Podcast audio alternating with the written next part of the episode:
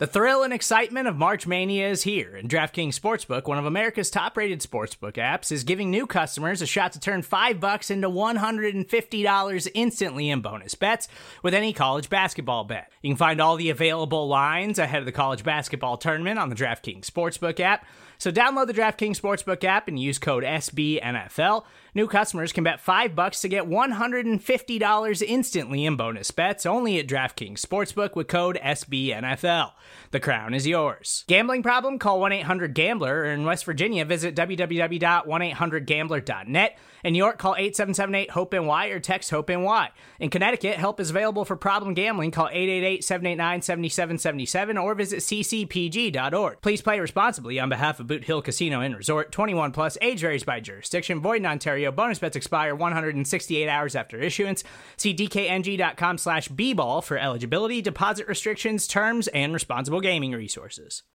Welcome to Not Another Buffalo Podcast, the bi weekly show hosted by three of the most underqualified sports personalities this side of the canal.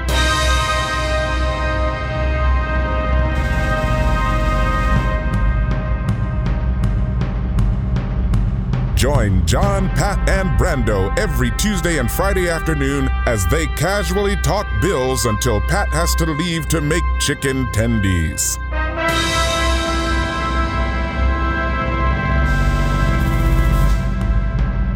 This show is for the Bills fans whose loyalty never wavered during the drought, who can't get enough Bills content. And let's be honest, anything to keep our minds off the Sabres, right?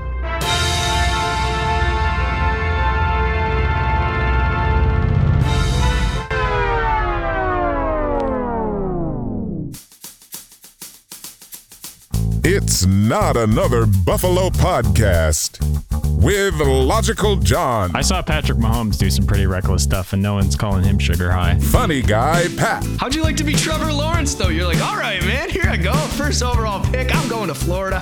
I'm from the panhandle, seeing my mom and dad every weekend. And then it's like, you just signed up for a job. And in the interview, they were like, oh, we like to have a lot of fun here, you know, and then you get the job the first day of work.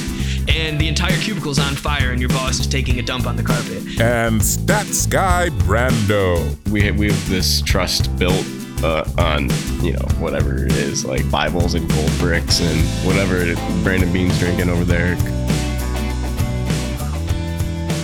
What's up, guys? Welcome to Not Another Buffalo Podcast. We are now officially a Buffalo Rumblings podcast. Special welcome to anyone new joining us. Uh, we have a feeling there might be a few of you out there who are new to the podcast. But my name is John. I'm here with my buddies Pat and Brando. You can find us on Twitter at Not Buff Podcast. What's up, gentlemen? How you guys doing? Not too bad, not too bad. We are somewhere in the realm of surviving and thriving. It's a spectrum of life, and uh, we're smack dab in the middle of it. I would say more towards thriving than surviving, but you know we take it a day at a time. Bills wise, yes. I don't know if that was on a personal note, but applies to both. I, I feel think like. it does too. Patty, what about you, man? Oh, living the dream. Uh, gonna have some, gonna have some time off work. Gonna sleep in, play some video games. You know, until I gotta go back. Um, so yeah, living it up. Nice, nice.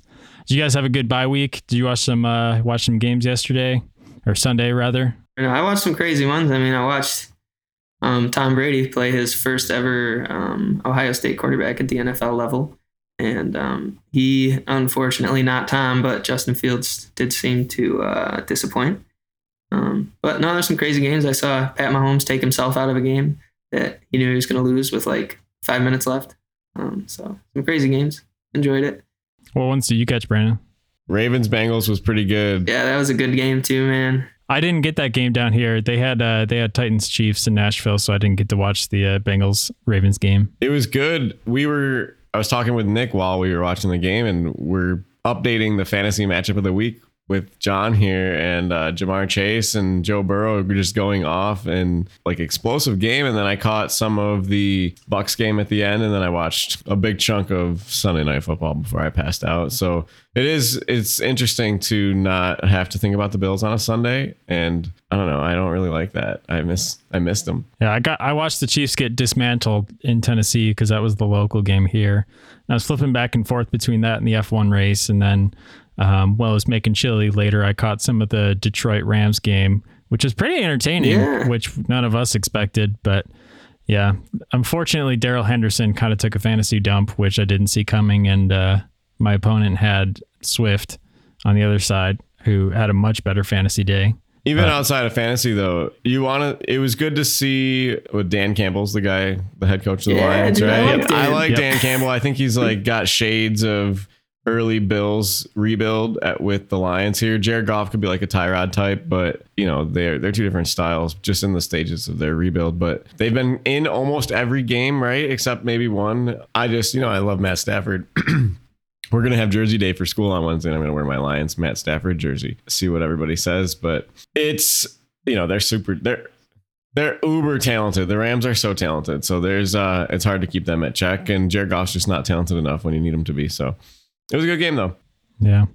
So obviously, Bills had a bye week this past weekend, so we don't have a game to talk about. But looking around the AFC, it was a pretty interesting weekend, and the AFC really feels like any given Sunday at this point because I mean, the amount of like Team A beat Team B is just like you can't you can't apply any logic to it because you know the Titans have lost to the Jets, the Bills have lost to the Titans, the Chiefs have lost to almost everybody and and then you've got all these other things like the you know even the Chargers who have looked great had off days. So let's let's try to sort these teams into tiers. I don't think it's easy, but Pat, what does that sound in the background? Is that your uh, refrigerator or something? Yeah, I think my, I, I better go catch it. Um, That's funny. Uh, no, you're good, dude. Uh, we're, we've been having some technical difficulties. Pat's poor microphone won't connect to his computer, and it's it's not his microphone or his computer's fault. But I'm gonna run and Yeah. see if I can turn that bathroom fan off real quick, boys. sounds good. I'll cut it out. Well, I unplugged my fridge, so hopefully, um, hopefully we're in business now. Dedication to the craft, my friend. Yeah, I live um I live close to SUNY Brockport, and I was about to just barge into the Drake Memorial Library and set up a uh, microphone and um try to be courteous because like the library monitors down there are ruthless. So I was like, I'm better off just unplugging my fridge and um, going from there. So That's funny. Uh, never a dull moment. So anyway, I was thinking of creative ways that we could kind of think about these teams in tiers. So I'll give you guys my AFC tiers, and I'll let you guys push back on it. But I I decided to sort. I don't think there's a good way to sort these teams uh, like tier one, tier two, tier three, or anything like that. I think you can, but I thought it'd be I thought it'd be more fun to sort them into like Star Wars movie categories. So my top tier right now is the Bills alone, just by themselves, because I. I you know, we're all homers here, but I really think that they're the most complete team in the AFC. And yes, they've had their off weeks, just like every other team in the AFC. But I think that you look at some of these other teams and you can point to specific weaknesses. And I don't think you can really do that with the Bills at this point, or not to the degree of scrutiny that you can with some other teams. So, top tier Bills, I'm comparing them to the OG Star Wars films, four, five, six, the originals.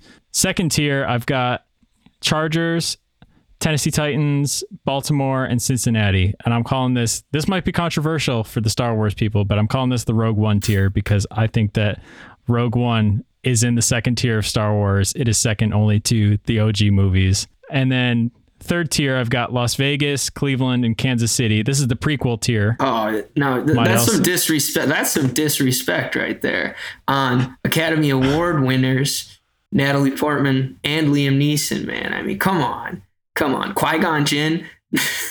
Hey, I'm putting the prequel tier above the sequel tier. All right, So Can I just say, Yeah, just I say mean- really quickly, I would die for Natalie Portman, man. Like, sh- saying, dude, and she's a Harvard grad, dude. Like, jeez.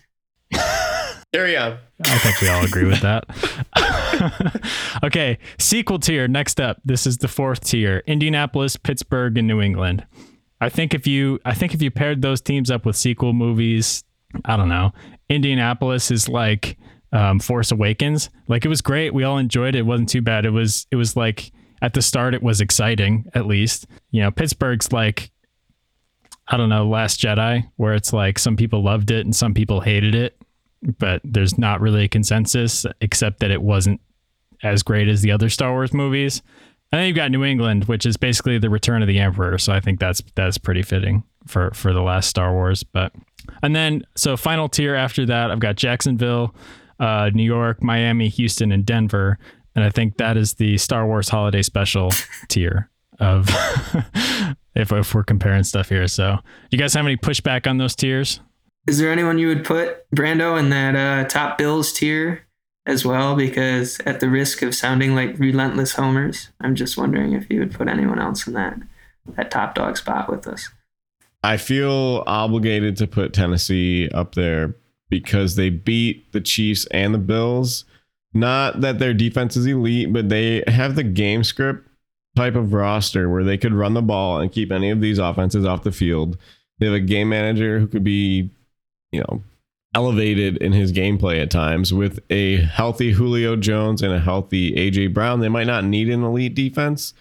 So I think they have the formula depending on who they would match up against to make some noise. And you see these teams get fluky wins like that Jaguars team that made it to the AFC Championship game a few years ago. You see these, you know, Tennessee's kind of consistently now, but Derrick Henry's when you ride an MVP, right? When you have an MVP in any, you know, it's think about the NBA, right? You get an MVP, you you are automatically a contender. So I feel like he makes everyone else better too. Yeah, Derrick Henry, he's throwing touchdown passes, he's running them in, he's just carrying defenders all over the place. It's it's pretty cool to watch uh every Sunday when it's not against the Bills. So I feel like homer bias aside, they they got to be up there. Like they got to be neck and neck with the Bills. But other than that, maybe I would flip Baltimore and Kansas City still, even though they're you know Kansas City knocking them down from the first peg is still a big move for me to do that. Patrick Mahomes' neck might be like sore forever after that hit though, but maybe bumping uh, Pittsburgh. Now Pittsburgh, Indy, and New England are a good grouping. Mac Jones still is throwing like six yards per completion. So he's is the conservative guy down there, but I, everything else looks all right. I, I, like Cincinnati being in in the B tier also. Hey, division division leaders, man. You know, yeah. like and, and that's a tough division to play in. It's really a. It depends on if you look at it with a recency bias or if you're looking at at the whole season. Because I'd say if you put the recency bias into this, you can put the Titans top tier with the Bills as well. You know, Cincinnati's in that that tier, and and maybe even you put Las Vegas somewhere like above that third tier, but still below the the Chargers and, and, and Baltimore and stuff like that. I still don't think that the Raiders are a very complete team, but they're five and two, like like a lot of these other teams are, and and and they've won some games. So I don't know. It'll be interesting to see, but I think Cincinnati is a great story. Cincy reminds me a lot of the the year the Bills lost to the Texans, 2019, Josh. But Burrow might be a little bit better than 2019, Josh. Statistically, yes. Yeah, definitely statistically. But um, I I don't know. You don't think that Tennessee is built like these slug it out teams that can get a fluky win from time to time. Oh, for sure. And for whatever reason, they seem to hang around in games really well. I watched that full Seattle game that they played earlier this this year, and they were they were down by a lot in that fourth quarter, and it, it didn't look like they could stop the Seahawks. And all of a sudden, Derrick Henry breaks off a couple of runs, and they're back in it, and they somehow pull that game out. Like they're just a team that doesn't seem to go away, and, and that'll buy you enough wins. And yeah, they're give them credit. They're they're doing what they do well, and no one can seem to stop them from doing it. I mean, I know Derrick Henry didn't have a huge day against Kansas City, but Tennessee offense still had like 300 yards in the first half. Strong offensive line play too, man. I mean, I don't think you know Ryan Tannehill. Yes, he got sacked um, six times in their first game. Yeah, but like after Chandler Jones had his way with them, week one, like I mean, they've played really, really well, and that's that's the thing that scares me about the Titans and the AFC, and that's the thing that scares me about the Cowboys and the NFC is that I mean they have uh, Cowboys have elite quarterback play, and the, the Titans. I mean, I, th- I think Tannehill is pretty good, but just the fact that like on any given Sunday, if Dak's not feeling it, Zeke can bail him out, or if you know Tannehill's not feeling it, he can have Derrick Henry run for three touchdowns on a Monday Night Football. So I'd, I'd put him out there. The only thing that makes everything null and void is that they lost to the Jets. Somehow. But again, like we're we're I, I feel like we got to give these teams at least one pass on a game because we're still not judging the Bills on how they played the Steelers, you know. And Well, the Titans did get whomped I- I- though. Like in that Arizona game, they did lose. Like I want to say by 20 Yeah, points. yeah. So I'll give them a pass. Also, I think Cleveland's kind of got the same mold as Tennessee, right? They got Myles Garrett and a strong defense with two elite running backs, but Baker and Keenum, there's such a negligent difference there, I think, between those two quarterbacks. Both of them are good enough to win, but not in the playoffs. I think if you put if you put Cleveland's defense together with the Titans offense, you've got an elite team there. Definitely. That Um, be absolutely truth. Yeah. But anyway, that being said, thinking about these teams, which team is the scary matchup for the Bills? Which one would you not want to meet in the playoffs out of all these teams? Because, I mean, I don't know if we're necessarily scared of any of these teams, but like, which one would you not want to to meet in like the wild card round or Hmm, I mean, that's a good question because I think that, like Brando said, I mean, if the Browns can get up and they can get rolling, I mean, it's really hard to say I'm scared of the Browns when you got D'Ernest running for 150 yards on Thursday Night Football and he's had like 10 snaps all year before that. But I think a healthy Browns team with Baker having a healthy shoulder would be very scary. And I, I wouldn't want to play the I wouldn't want to play the Ravens again, especially not in Baltimore. I mean, maybe at home, but those would be my two teams. You know, and the Titans, obviously. What's weird about the Ravens this year is they've had a lot of close games, like fluky games. I mean, they only beat the Lions by, you know, converting a delay of game penalty that sh- that wasn't called and then kicking a field goal from halfway out of the stadium. And they won that Kansas City game too, where Clyde Edwards-Helaire had the bad fumble. Right, right. So, I mean, they could easily have have their win loss record swung two games in the other direction. So, I mean, not that they're a bad team. I think they still are a really talented team and Lamar is scary when he gets going for sure and they've got a good defense. So, it's just it's actually pretty exciting how all these teams shake up. Like it's not just like it seemed at the beginning of the year it was Kansas City, Buffalo, and then everyone else in these secondary pool tiers, and it, it's just it's really moved around a lot, and it, it's it's been super interesting. Cincinnati's been a surprise, and, Kansas City's obviously been a surprise as well. But Brendan, uh, what's your answer for which team you would not want to face in the playoffs? Well, like you said, the NFL's been so fluky this year. And you know who's sitting here like licking his chops, thinking the money's all tasty is Roger Goodell because his parody is just outstanding in the league right now. And people are tuning in to watch all of these games. And um, it's just a good product that the NFL has right now, which is great for everybody, especially when the Bills are good. But for me, I, like I said, I touched on it earlier. Superstars are the differences in playoffs. And if you look at Derrick Henry, Lamar Jackson, those are two superstars that could steal a game or two, even if they're not going to win a Super Bowl. The Ravens have just been outstanding for me because of their injuries, and they're still into this because of Lamar. He's carrying them, and he's showing you what a superstar can do. You look at the Chargers, Justin Herbert, he's he's almost there, right? He's he's as close to a superstar without being a superstar, I think, uh, that you can get. Whereas he's not. He's surpassed Baker in that aspect. Uh, but I and like Pat said, a, a healthy Cleveland team has the same formula that Tennessee would have: is a, a hard running game, a game manager quarterback that can make some elite plays. I wouldn't really want to match up against any of them, but I don't. I don't want to see some team slug it out against us in a home playoff game that could be affected by weather later on where it gives them an advantage. And a team that's below the bills that has that style of, of game could come to buffalo in a playoff game and having a little bit of an advantage due to the weather because of our stadium. And that could play a difference and i don't want to see that happen. So i would go with the same you know tennessee baltimore or cleveland. Yeah, those teams that are set up to run the ball really, really, really well. Yeah, I, I'd agree with It's that. It's just scary because you don't want to be able to host a playoff game in front of 70,000 people and have your skill be diminished and your opponent's team increase due to your home field, right? You don't want to have that. So is this what John was saying about the dome? This is this is the dome conversation. Well, this is the dome that Josh Allen needs, right? To, the the dome that that Josh builds, the the stadium that Babe built, the the stadium that Peyton Manning built. You know, these these legends you know, Tom Brady's legends in the snow, but you know, f that guy. But anyways, you know, we wanna we wanna have an advantage home field. So whether whether you're a stadium or not, I'm just saying for this specific example of who I don't want to meet, I could see that being a factor. Yeah. I would love something like Indianapolis stadium. Like they've got a retractable roof. It's it's not like crazy cool looking like a bunch of other places, but it was a lot more affordable than any other stadium with a retractable They roof. can play So, games. They can have I'm not the one making the decisions. But you know, Peyton Manning's on the phone. He's like, "Hey, Jim Irsay, it's, it's getting pretty damn cold out here, man. I need a dome, and uh, I don't want to play in the wind because I'm Peyton Manning and I'm the greatest quarterback the franchise has ever seen." He's like, "Yes, sir. Here's eight hundred million dollars, Indianapolis." Yeah, man. I mean, if they can build Lucas Oil Stadium, I would think that if there's Lucas Oil Stadium that we could have Pegula Pipeline Stadium, and that could have, you know, some sort of indoor capacity. Hopefully, it doesn't come down to a point where we're like, holy crap, there's seven inches of snow on the ground, and it's going to be us running the ball 40 times a game against another squad doing the same thing. So, fingers crossed, boys. Yeah. All right, you guys want to work into Sabres update? Know it. Brandon, you got this one? Sure, let's hear it. It's time for the weekly Sabres update. Don't look now, ladies and gentlemen. We have a team. They have a pulse.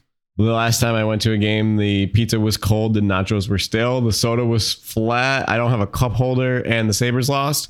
This time, the food was really good. I was treated very, very well by the service uh, workers that were there. They they messed up my order. They gave me candy, and the Sabres lost. This has been your weekly Sabres update.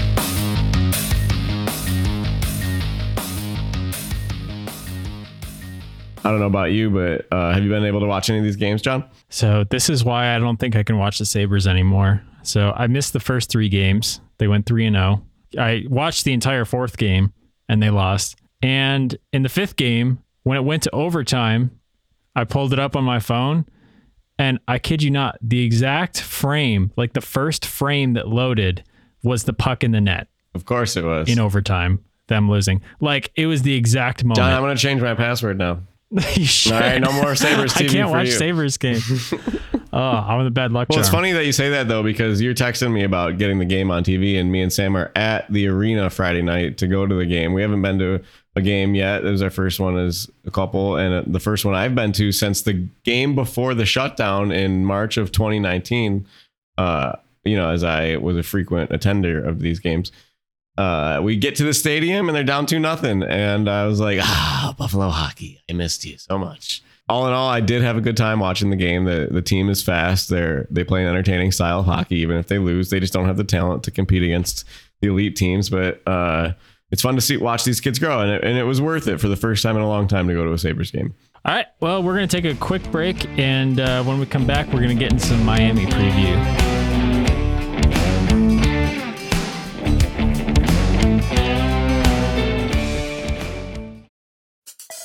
Support for this podcast comes from Smartwater. Life moves pretty fast. Are you drinking water that can keep up? Smartwater Alkaline has everything you need to stay hydrated, no matter where your day takes you. Whether you're pitching a tent or your next big idea, Smartwater Alkaline can help you perform your best. It delivers a pure, crisp taste that makes it the perfect chaser after a big workout. Elevate how you hydrate and pick up a Smartwater Alkaline today. To learn more, visit drinksmartwater.com. This episode is brought to you by Shopify. Whether you're selling a little or a lot, Shopify helps you do your thing, however you cha-ching. From the launch your online shop stage, all the way to the we just hit a million orders stage. No matter what stage you're in, Shopify's there to help you grow. Sign up for a $1 per month trial period at shopify.com slash special offer, all lowercase. That's shopify.com slash special offer.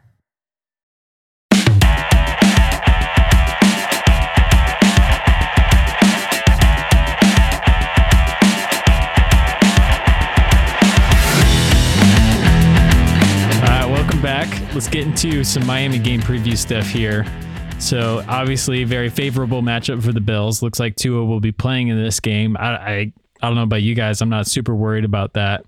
What do you guys feel like this game is going to look like? Is it going to look like, you know, what it usually does, which is Sean McDermott being eight and one against the Dolphins, you know, Josh being like basically a Charles Clay drop away from perfect against the Dolphins. Is there any anything that gives you any indication that this won't look like the complete beatdown it was earlier this year? Nope. Not one. I mean, Tua's had some. He's had some better games, um, statistically speaking. He has. You know, he's thrown for over 300 yards in his past two games.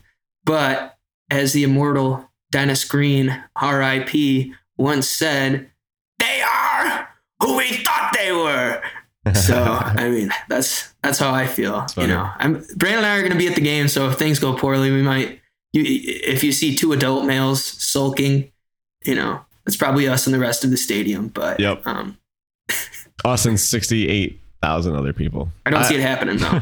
I agree that they might have played a little bit better to a, you know, he still has these wild yards per attempt and yards per completion stats that are just so low. Uh, him and Mac Jones are just like, they're just not airing it out like we do here in Buffalo. And uh, like we said, we've won six games against the Dolphins with a win in Josh Allen's 50th start. Let's remind our listeners. In week eight, it would extend it to seven, which would be the longest win streak against Miami in franchise history. So that would be exciting. And I don't I think Josh is gonna is gonna keep it going. If he he needs four touchdowns total to have the third most in his first 50 starts. Mahomes is first with 135, Marino's 118, Watson's 112, and Allen has 109. So that's good company first 50 games, but Is that total TDs or Total- passing total. TDs? total okay. TDs. Okay, cool. Yep, total TDs. Yeah. But uh, we still have the number one ranked scoring defense at just a tad over 16 points per game, with the high with the number two ranked offense 33.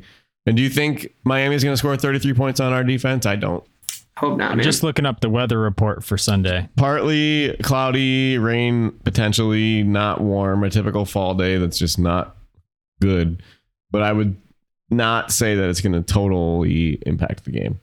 Yeah, I don't think it's going to affect Josh. I I would expect at least one typical Tua like overthrowing Mike Gesicki just a little bit, slips off his hands and into Jordan Poyers or Micah Hydes. Like that's that I'd seems expect like an at every least one of That those. seems like an every week thing at this point, which is good. Um, well, speaking of recent history, Buffalo is the 16th NFL team here in the last 50 years to have a 100 point differential through the first six games of the season. Now, guess what? 12 of those 15 teams made the Super Bowl in the past 50 years that have done it. And the Bills are one of these teams. I like the chances. They're they're just elite on paper, and the Dolphins do not have the talent to stack up with them. Do you think they're gonna stop playing man defense? Because uh, they're 0 and 7. They're 1 and 7 to doing that against us. Are they gonna play zone defense this week? Well, and if I have to hear about how much of a ball hawk Xavier Howard, you know, is and how much of a, a stand up defensive player, great guy Byron Jones is, I think I might vomit. So hopefully for our sake, they get torched once again. Brian Flores is in a tough spot too because this quarterbacking thing that you have going on. What do you say to to your pros in your locker room when you're when you're doing this and you bring in this talent? And at what point do you say, "All right, we are not doing it right here. We started with a lot of picks. We started with a lot of hope, and we haven't hit on those picks, and they're losing hope." So. I mean, even if you had another player come in, if Deshaun Watson shows up tomorrow and plays on Sunday, he's still not helping.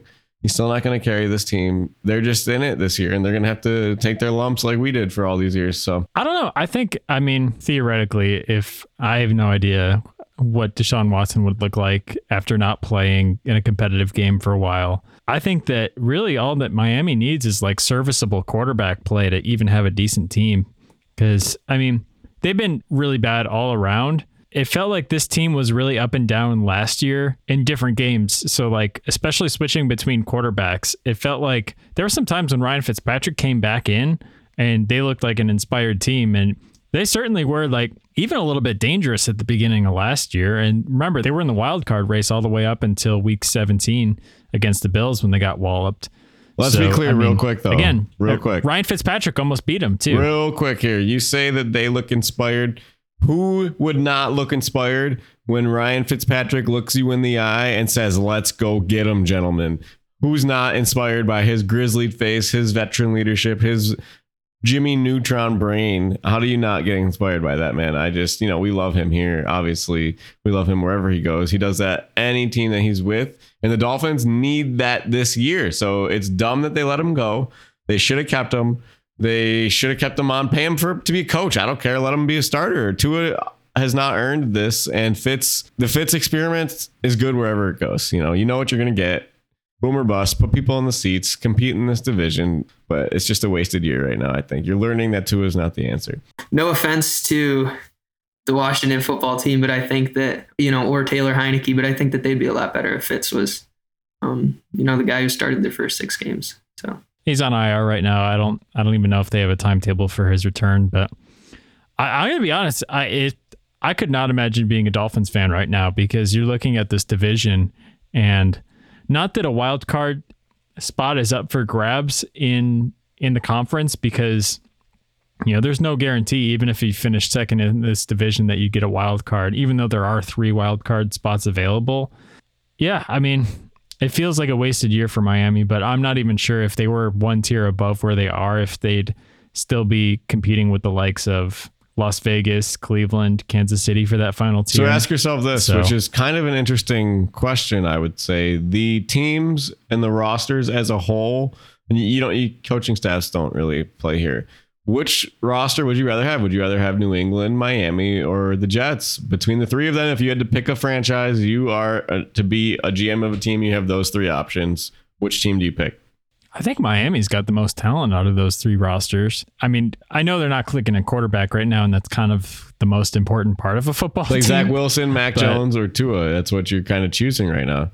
I'd still take Mac over either of those guys. Though. Well, I would. I, I would I would take Mac Jones over Tua straight up, but I think that the Dolphins roster is still better than the Patriots. Yeah, we're just uh, we're in an interesting era of this division. The Dolphins are just filled with guys that aren't playing up to their potential this year. I mean, Xavier Howard is all pro cornerback. On the offensive side, you've got Will Fuller. He was supposed to be their deep threat, and uh, Jaylen Waddle was supposed to be an amazing receiver, and he hasn't like certainly hasn't been Ja'Marr Chase like for them. So I don't know. It's just like everything's gone that, that could possibly go wrong has gone wrong for Miami but I still don't think that that makes them dangerous. Like you can say that about Detroit. Like Detroit has had everything gone wrong and they seem dangerous. I just don't think that Miami's I don't think they have what it takes to hang with an elite team. And they couldn't even, you know, beat the Jaguars. So, not to uh not to just beat up on Miami for 5 minutes there, but you know, we could be eating our words if it's a close game. You know, it's any given Sunday. But it won't be. I, I just I, I think that you know, office, offense, defense, special teams, every everything points to the Bills. So well, and I think a lot of it too depends on how well DeVante Parker plays because he almost had a big touchdown catch against us that he dropped, and you know he's their go-to guy. So I think they'll be as good as um, DeVante Parker is. Yeah, and certainly as good as Tua is. Yes, yes. So if he doesn't have ghost flashbacks to Mr. AJ Epenesa, but um, all right, you guys ready to do a little drought salute? Yes, sir. All right, for those of you joining the podcast for the first time, we do a little uh, salute to the standout of the drought, where we highlight a player from the drought that we all we remember and loved watching. And so Pat's going to give us some stats, and we're going to try to guess who it is by the end. And you following along at home can also guess as well. Please remove your hats, lift your drink, and shut your trap as we salute this week's standout of the drought. Well, ladies and gentlemen, I would like to salute today's standout of the drought, 2018 inductee into the NFL Football Hall of Fame. This guy, he had the work ethic in addition to the physical tools. Um, big dude from a small town in Alabama. This guy was so underlooked that he didn't even start on his varsity football team until he was in 11th grade.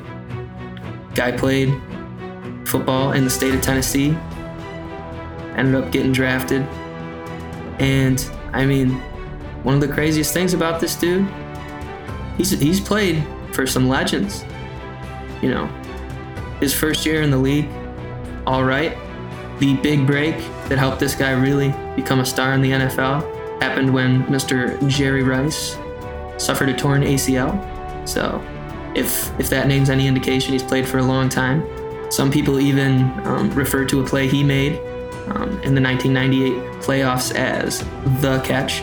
I, I think that this guy, although he only spent a limited amount of time in Buffalo, has had some legendary, legendary plays. One of my favorite memories from this guy is when he suited up to play against the Patriots with a broken ankle. This dude also is on the cover of NFL 2K5. Crazy stat about this guy. Um, you know, after tearing it up with the uh, likes of individuals in the state of California and Texas, when he came to Buffalo under Mr. Ryan Fitzpatrick, had his longest career reception to date 98. That's right, 98 yards in a game against the Jacksonville Jaguars. And after he left Buffalo, I mean, this guy in his late 30s still had a thousand yard season with Mr. Chad Ochocinco. And someone should have told him to give it up because he was literally playing football until 2018. I have a lot of respect for this guy. University of Tennessee Chattanooga alumni. Done a lot of TV commercials. Big, big fanatic of movie theater popcorn. Even though he only he only spent one year in Buffalo, I'm a, I'm a big fan. You know, I, I just wonder if you guys you appreciate these 829 receiving yards, five TDs, and one TD on the ground. If, if you boys have any idea who it might be, I'd love to give that um, that person a salute if you can think who they might be. It's T.O., baby. T.O. Can we add to the list the T.O.'s Cheerios from Tops? Could we add to the list the owner of a key to the city? Could we add to the list? uh, Isn't that crazy? He played one year. We were just like, here, T.O., I have a key to the city. Um, reality TV show host. Don't forget that. Also, he had a TV show for a hot minute. But that, I was watching that game.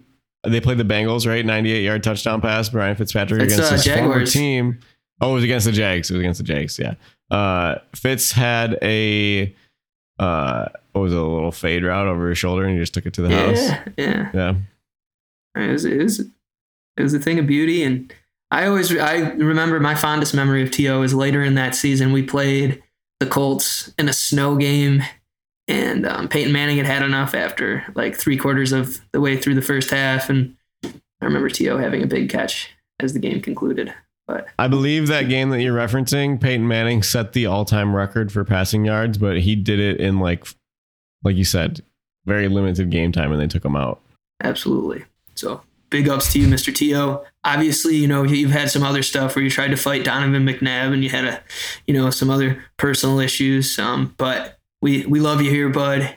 And um, for your own health and, and safety, you probably should stop trying to make these comebacks, man, because like you literally got inducted into the NFL Hall of Fame, and then we're trying to play in the Canadian Football League later that year. So like, it's okay, To. We respect your toughness. Um, so yeah ladies and gentlemen, Mr. Terrell Owens. oh, crazy. Another crazy thing I was looking up is that T.O. actually had a Rudy Giuliani incident where, um, you know how Rudy ended up, um, he was going to marry this woman and then um, he was talking to his family and they found out that they were related. Um, well, actually, T.O. had a very similar situation where he, um, his first neighborhood love, um, you know, his mom had to be like, "Yo, listen, actually, that's your sister." So, um, I mean, if you can overcome, Where do you that, get this information from, man? Where do you get this? How do you know Uh, this? It's on his Wikipedia page, bro. and the Rudy thing's like common knowledge, but um, yeah. That's Oh my hilarious. gosh. All right, let's get into this next segment. So we're gonna do a little uh, something new here. It's called overreaction, underreaction. So Brandon, you're gonna you're gonna give me some takes, and Pat and I are gonna tell you if it's an overreaction or an underreaction. Because bye weeks are perfect times for overreactions. I, I think anyone who has a Twitter account has seen that so far. So hit us hit us with some reactions. First things first. Overreaction for being worried or underreaction. Matt Milano is still on the injury report as limited. Uh, I think that's an overreaction. I think that if he's, you know, I don't think he's sustained anything crazy in the, the Tennessee game, right? Well, did you notice? They might him? just give him Did you the- notice him at all? No, I mean, I, I didn't see anything. I didn't see him do anything crazy either. Either, so I don't think he's hundred percent. and those hammies are hard because, like, the minute you get going full speed, it can give out on you. So I could see that, you know. But also, we beat the Chiefs with AJ Klein covering, you know what I mean, the likes of Travis Kelce. So I'm not not too. I agree. That's why I feel like I'm on the borderline of overreacting because I just love him so much as a player, and he seems so invisible in a game that we could have used a flash play from him. And this game coming up could be a get right game for him if he plays, or you know, you don't want to see these guys get hurt against an inferior opponent like the Dolphins. So I'm uh, curious to see his snap count in the game. I'm curious to see if he looks hobbled out there, or if AJ Klein is going to get out there and uh, get the majority of the snaps. Well, give the Titans credit. I mean, you might, I this might be going too far, but you could even think that it's possible that they schemed to stay away from Matt Milano. I mean, Matt Milano has been widely considered one of the best linebackers in the league this this year. So maybe they just decided to steer clear, you know, scheme wise of of his coverages and stuff like that. Yeah, and I mean, if anyone could do it, it'd be Mike Vrabel, who played like his exact same position, arguably better. So yeah, I don't want to get I don't want to give Vrabel too much credit, but yeah, it's it's possible. Do you guys ever like when you watch the Tennessee games? I always like part of my mind. I see Vrabel like run out there, and I'm just like, he's thinking he's going to slap the pads back on. He just wants to know if he's going to, you know, line up at tight end or linebacker. But uh, he looks like that player's coach for sure. Yeah, yeah. 100%. There was a lot of controversy here. They were not happy in Tennessee. I remember listening to ESPN radio here and, and a couple of they there's actually two major sports stations here and they were like, "What kind of hire is this?" You know, I guess they, you know, Jon Robinson I think was the guy who hired him. I, Jon Robinson is still the Titans GM. But yeah, he was not like it was not an unpopular hire, I guess, but they were definitely like, you know, why why this? And everyone thought that like, okay, they're just trying to hop on the Belichick coaching tree train because that was that was a thing for a while. I mean, Miami hired Brian Flores, so. All right, I'm gonna stick. I'm gonna stick with Tennessee here, John. Go with it. So overreacting or underreacting? The Titans are the number one threat to Tom Brady after beating the two representatives in the AFC Championship game. We talked about this a little bit earlier, so we don't have to spend a lot of time on it, but that's that's an interesting matchup. Um, see, I, I I gotta say though that if anyone's equipped to really shut down Derrick Henry, it's the the Buccaneers run defense, best run defense in the league. So I mean, if if at least you can make the Titans semi one dimensional, you know, I know the Bucks have been down at corner as well as the Titans. Um, yeah, I don't know. I still think the Bills are the the worst threat to the Bucks at this point, uh, matchup wise. I mean, that might be a little bit homerish. No, I agree with I you. Know, what, do you, I, what, I do you, what do you think, Pat? I think that the best test will be when we go down to Tampa and um, we get a taste of it ourselves. Well, we all we all know that, but we're we're we're speculating. That's yeah, that's no, what after mean, week six of the NFL season. I think I think the Buccaneers. The I, I, think the Buccaneers wouldn't have too much trouble with them just because they did even against us have some poor cornerback play, and like you said, I mean their front four. I mean Devin White, Lavonte David. Like eh, I mean, if you're talking those six, seven guys in the box, you know, Shaq Barrett, like they're all Vita Vea. I, I would. I don't know if anyone's going to catch up with the Bucks at this point. So. Okay, this could. I have a Buffalo one here, and then one final one after this. So maybe I'm overreacting by looking into this, but I'm going to read you through six games of 2020 and through six games of 2021, and you tell me if there's any sort of concerning numbers here. So through six games, this receiver had 550 yards on 42 receptions for three touchdowns in 2020, and this receiver has 463 yards this year, about 100 yards less, on 37 receptions for two touchdowns. It's Stefon Diggs, right? It is Steph Diggs. So if if he goes another three weeks with lackluster production, I would maybe start to worry. But again, I think that that's that's not a product of Steph Diggs. That's a product of defenses using extra guys to bracket coverage him and, and stuff like that because they targeted him so much last year. They were just you know, anytime he was in single coverage, Josh was Josh was going at him. So I think that teams are realizing that you have to take away Stefon Diggs, and even if you're giving up somebody else, and I don't know. I, I think, think, I don't think I don't think he's lost this. And he's still on pace to have 1,100 yards receiving. It's not like you know what I mean. What's it's also crazy. I think it's much more of a indictment on Emmanuel Sanders on this offense because he's got 418 yards through six games. So I mean, and and then you have Beasley coming in at like 350. So you have three receivers that are going to flirt with a thousand yards this year on one team. But I was just interested because it's 100 yards less. Um, and Gabe Davis is invisible. So the target shares are interesting and Dawson Knox is developing. Well, so that, that would be my hot- hot take question, man. Does the Bills offense see significant drop off with Dawson Knox having a broken hand? I don't know. I mean, I think that they're. I would think that they might go back to a little bit more of what they did last year, maybe like just a little bit more wide receiver heavy, maybe a little bit less 11 personnel or something like that. But I mean, I don't think that they'll have very many two tight end sets. I mean, although if you're in a two tight end set, you you really only need like one blocking tight end and one pass catching tight end. So if you got Reggie Gilliam in there and, and Tommy Sweeney, Tommy Sweeney looked awesome on that touchdown. By the that's way, That's what I was going to say. Tommy Sweeney shown that he can make a play. So with especially in the red zone because he's got the hands. He's got one of the surest hands on the team. That that's what the guys who cover the team say all the time is he'll catch anything. But I think you- you're right though about the personnel. Without Knox on the field, you're keeping Gabe Davis on the field now instead of taking him off for Knox in that 11 personnel package or or 10 personnel with five wide receivers.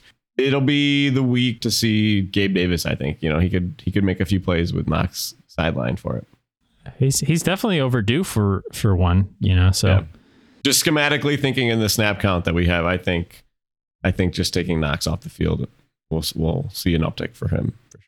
It is interesting how it's going to affect the Bills' uh, offense because Dawson Knox's snap count has been off the charts this year. You know, he hasn't been targeted more than the wide receivers during the games, but he is on the field for like 98% of snaps Yeah. most of the And time. like we He's said, a blocking so- machine. yeah, that's what I was gonna say. His He is. blocking is so good he can stay out there all three downs. All right, I got one more, and it's kind of funny. So I, uh, I'm gonna let you two react. So we heard on the broadcast of Sunday Night Football, Chris Collinsworth lost his catch streak in Buffalo due to a bad weather football game. Overreacting or underreacting? That is why he is biased to the Buffalo Bills on a Sunday Night Football broadcast. Underreaction. I think that's absolutely correct.